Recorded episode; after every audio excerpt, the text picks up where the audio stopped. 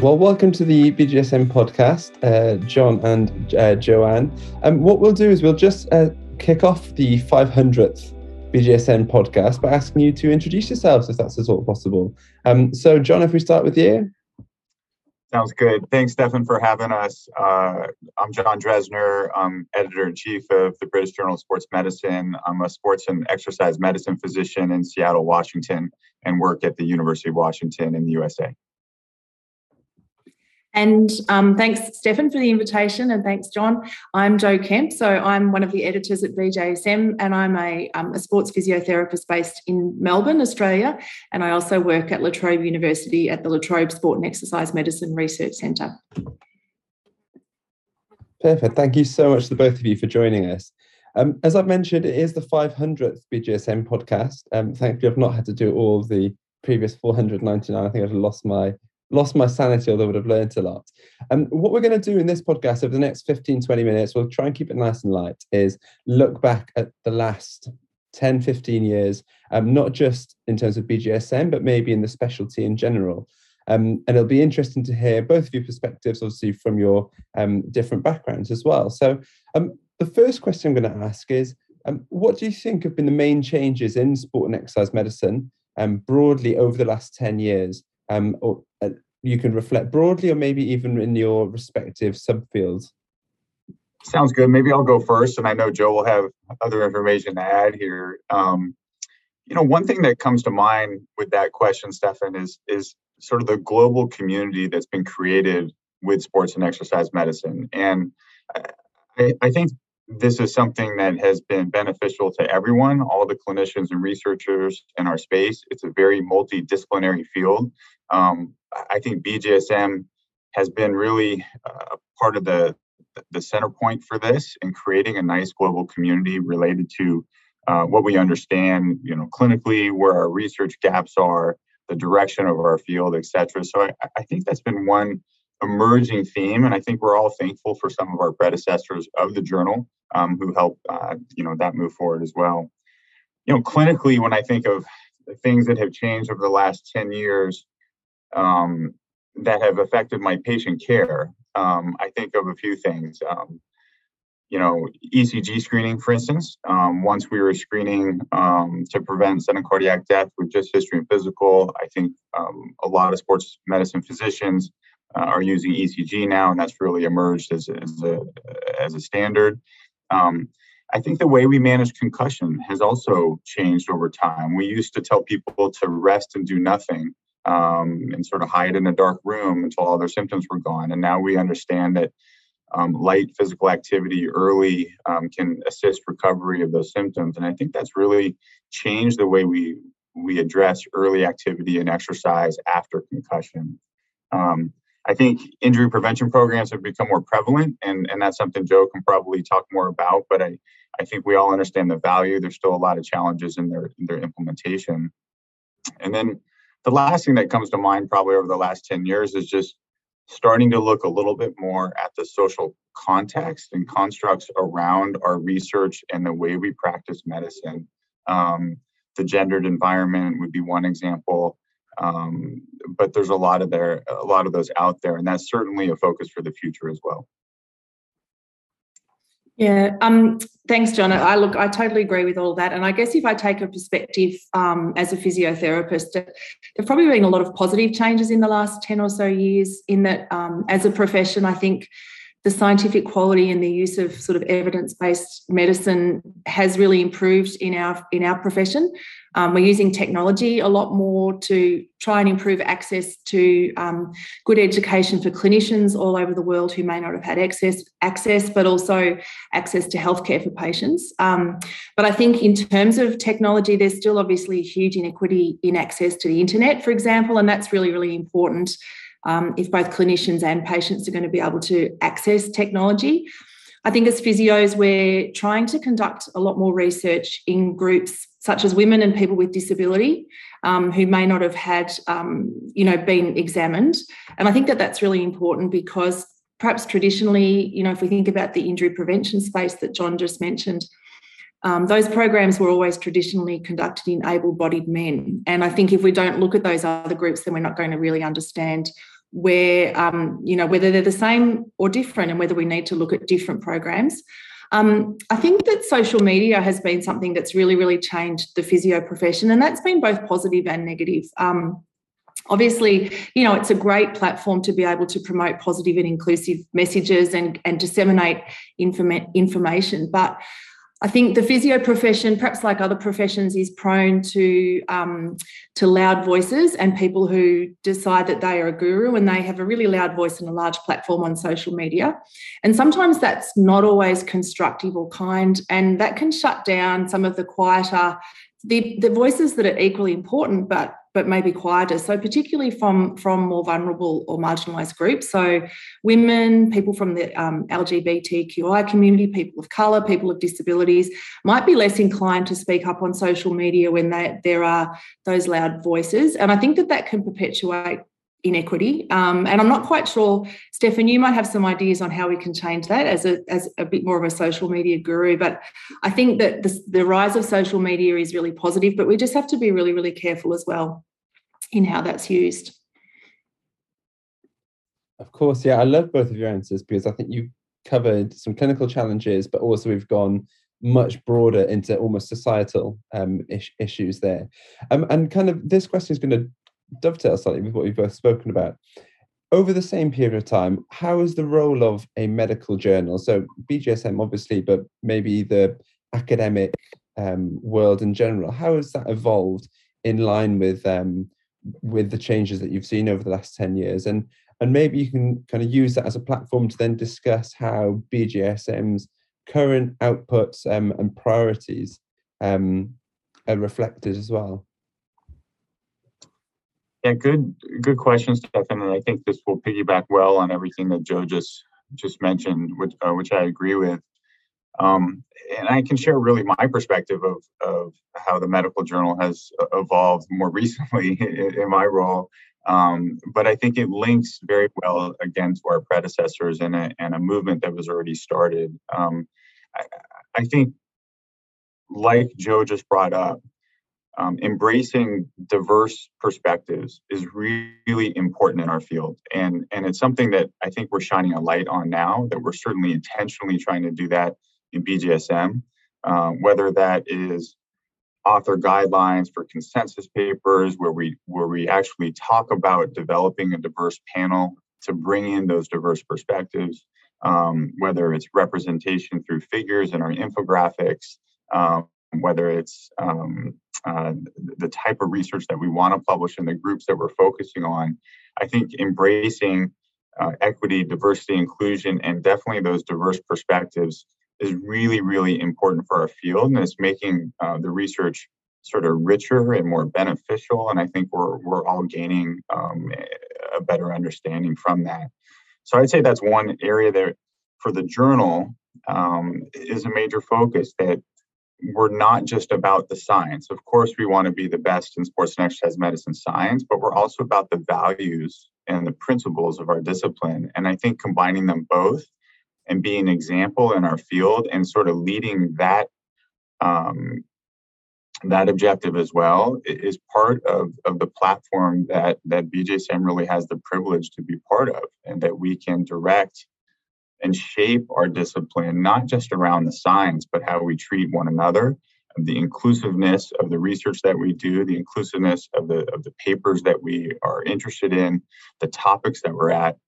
You know, a couple of examples that come to mind, you know, um, I think young, young clinicians are often very attracted to elite sport. Um, and, you know, and, and we can gain a lot of knowledge and understanding from how we Um, engage with elite athletes and how we manage their, their injuries, et cetera. Um, but we need to be able to apply all of those same principles to every individual at all levels of sport or activity. And even if they're not an athlete and they come in with musculoskeletal or medical issues related to exercise. And so I think sort of bridging that gap between elite sport and other levels, or even population health when it comes to physical activity promotion, is one really, really important area. And it will be uh, better accomplished as we embrace those diverse perspectives. Yeah. Um, Yeah, I think that's a great answer. And I probably don't have a lot to add really to that, other than just to um, to totally agree that I think we, um, as, as a journal, B J S M um, has evolved alongside sort of what society expects now. And um, and I probably like to think that perhaps we um, can sort of set the tone, and and hopefully others will follow. I think I, I agree we have a really privileged platform that we should be using to try and um, improve quality healthcare, improve access to sport and to exercise across across communities, not just at the elite level, and really enhance physical activity. And I think one of the things that um, perhaps in the last five years that I've really seen change is the use of those diverse platforms. So not just the um, the research articles, but you know, um, editorials and blogs on topics of high interest, using um, using platforms um, such as social media platforms and podcasts to really try and disseminate information to give access to as many different people as we poss- as we possibly can. And then programs um, which were, you know, I think in their infancy previously, and then I think which John has really led, um, establishment of the E D I committee, for example, and the global mentoring program, that I think really speak to our values and, and really ensure that our values are embedded in the journal and that people can see that they're a really, really important part of the journal. Of course. Uh, and Jo, staying with you, if that's okay, um, I'm going to ask you to, we've looked back a, a fair bit now, um, we've maybe gone from past to, to present, um, and maybe into the next ten years and the next five hundred podcasts.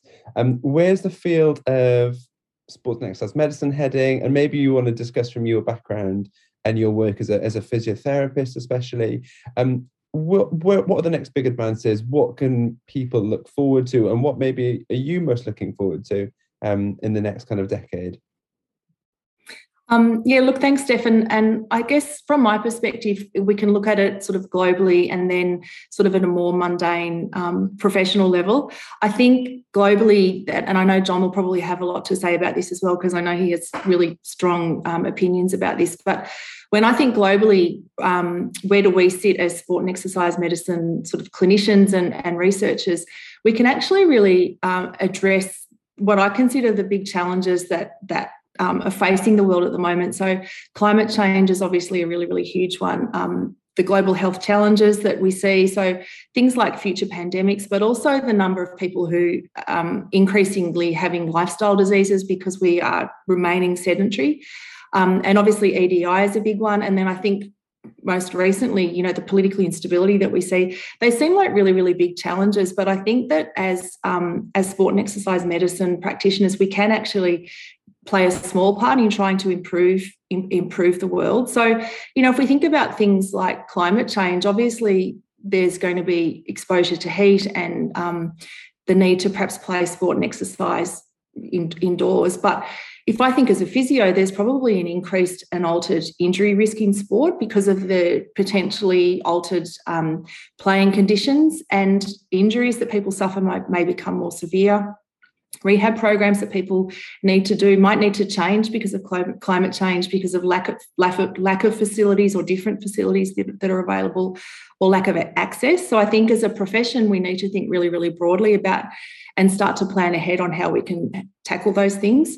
Um, I think some of the global health challenges, we know, you know, B J S M recently published three fantastic papers that, that show that exercise and physical activity can have a really positive effect on diseases like COVID nineteen. And so I think if I think as a physio that my role is to try and optimise people's physical function so that they can exercise and play sport, then as a physio profession, we need to get better at accessing the technologies like tele- telehealth and engaging with groups, perhaps in the lower socioeconomic demographics, who may not normally have access to sport and physical activity, because if we're going to promote health across the globe, then we really need to improve access to, to exercise and physical activity, but also the individual's capacity to do that. Um, I think John's talked already about E D I, and I'm sure we'll have more to say, but I think that that goes hand in hand. You know, if we can try and improve access to, to sport and to good quality sport in some of those groups that have been marginalised, and that includes people with disabilities as well as some of those other groups that we perhaps more traditionally think of, then we're going to be able to, to improve global health in that perspective. And then I think, um, obviously, war has been really, really topical at the moment, and Um, and, and recently, but that's been going on for a long time in other parts of the world, particularly in the Middle East and, and Central Asia. And I think sport hysteric, historically has played a, an important role in bringing groups together and perhaps um, encouraging people to celebrate their differences and see beyond the differences. And I think that if we can improve people's access to sport, then that's going to really, really um, play an important role, perhaps in trying to help overcome some of the political instability that we see at the moment.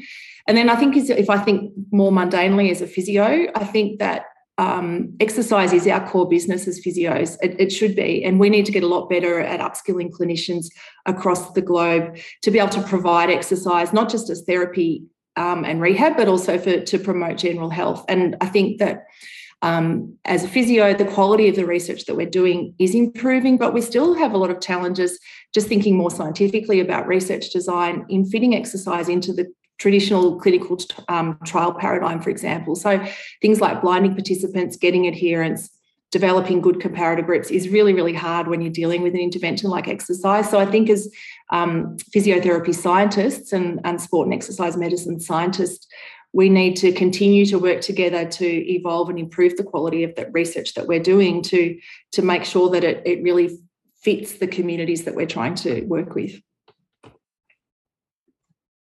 Lovely answer. And uh, well, I'll throw the same question to, to John, I think.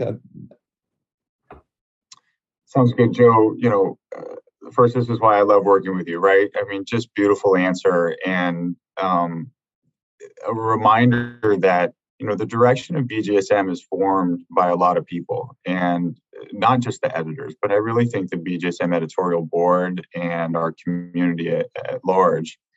And then we've all been inf- influenced profoundly by things that have happened in society and in the world, especially over the last few years, whether it's the pandemic, Black Lives Matter, Um, you know, global warming, et cetera. And these are all issues that are on our mind. And then currently, you know, the the, the war and the, the tragedies in Ukraine. And I, I think it's it's appropriate to pause just for a moment and, and um, just sort of wish everyone who has been displaced, um, you know, in Ukraine, um, you know, that they receive the uh, care and assistance that they need. And that certainly our, our thoughts are, are with everyone there.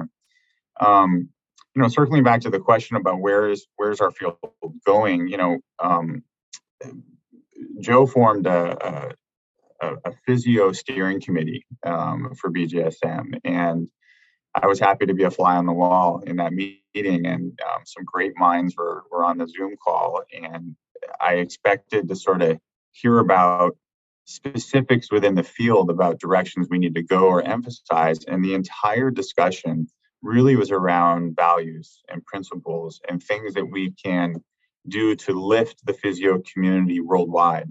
So how can we help physio community in uh, countries, uh, low middle income countries who maybe have less access to um, resources around education or research and science and stuff like that. Um, and, and and again, I just think that the the happenings of today and of recent years have appropriately, I think, hopefully reset our focus to try to make the world a better place in, in more than just our one-on-one interactions in patient care or our one-on-one medical management or, or rehab management of a condition. That there's much more to, to being a good human and, you know, having a good place in the world or making a healthier world um, than just how we manage the patients. It's how we interact. It's our values. You know, B J S M is uh, very clearly um, and, you know, uh, against all forms of, of racism and intolerance of all groups. And and I think with that, moving forward, when I think of some specific areas that I think we need to address in sports and exercise medicine, you know, one of them is to start doing more research in our marginalized and racialized groups and, and underrepresented groups. Um, we don't have enough of that research. Um, they present some unique um, research questions and challenges, and they deserve more focus. And so hopefully that will emerge also over the next decade and maybe the next five hundred podcasts um, that we that we have, um, you know, more research and more science coming out around that. I think one other area that uh, I think lacks and that we have to focus on is mental health. And if you look at the last couple years with the pandemic, you know, mental health before the pandemic was already issues in our uh, an issue in our athletes, um, and our patients, and probably under-addressed. And now you you put the pandemic and all of the other issues of the world on top of that, and the mental health issues in athletes have just soared. And we know that um, um, suicide rates and death by suicide have have uh, unfortunately increased. There's been some tragic cases recently as reminders. Um, and the pandemic didn't help with inactivity and isolation and, and wearing masks in school and all those things. And I think for our patients and our and our athletes, we have to have a focus on mental health and, and creating some safeguards for them and some interventions or some screening that perhaps is more effective. And when you look at sort of um, sports psychology and mental health in athletes, there's just not enough research going on in there. And I see that as a real area of need. And then lastly, I just want to bring up what, what Joe brought up with, with climate change. Um, It's it's unfortunately unavoidable. It's happening. It's it's happening before us. It's probably happening faster than than we really want to realize um, is going on. Uh, B J S M is in the planning stages of a of a special edition on climate change to really address, as sports and exercise medicine um, professionals, what do we need to plan for over the next ten or twenty years? How is this going to change what we do as a profession? How we keep our athletes safe? How sports can be played, where people can exercise, whether it's because of extreme heat, extreme weather events like uh, droughts and floods, or sea level rise that can affect many of the cities that we play sports in. These are all things that are, that are happening that we have to address. And we're putting um, our, our climate science experts uh, in, in connection with our sports science experts. And we hope to have a really fabulous Uh, special issue on climate change, hopefully within the next twelve months, to come out and help guide our profession over the next decade. I'm sure people will be really looking forward uh, to all of those.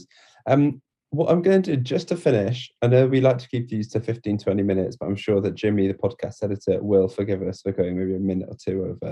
Um, I'm going to ask you both to I'm not prepared you for this either, so I apologise.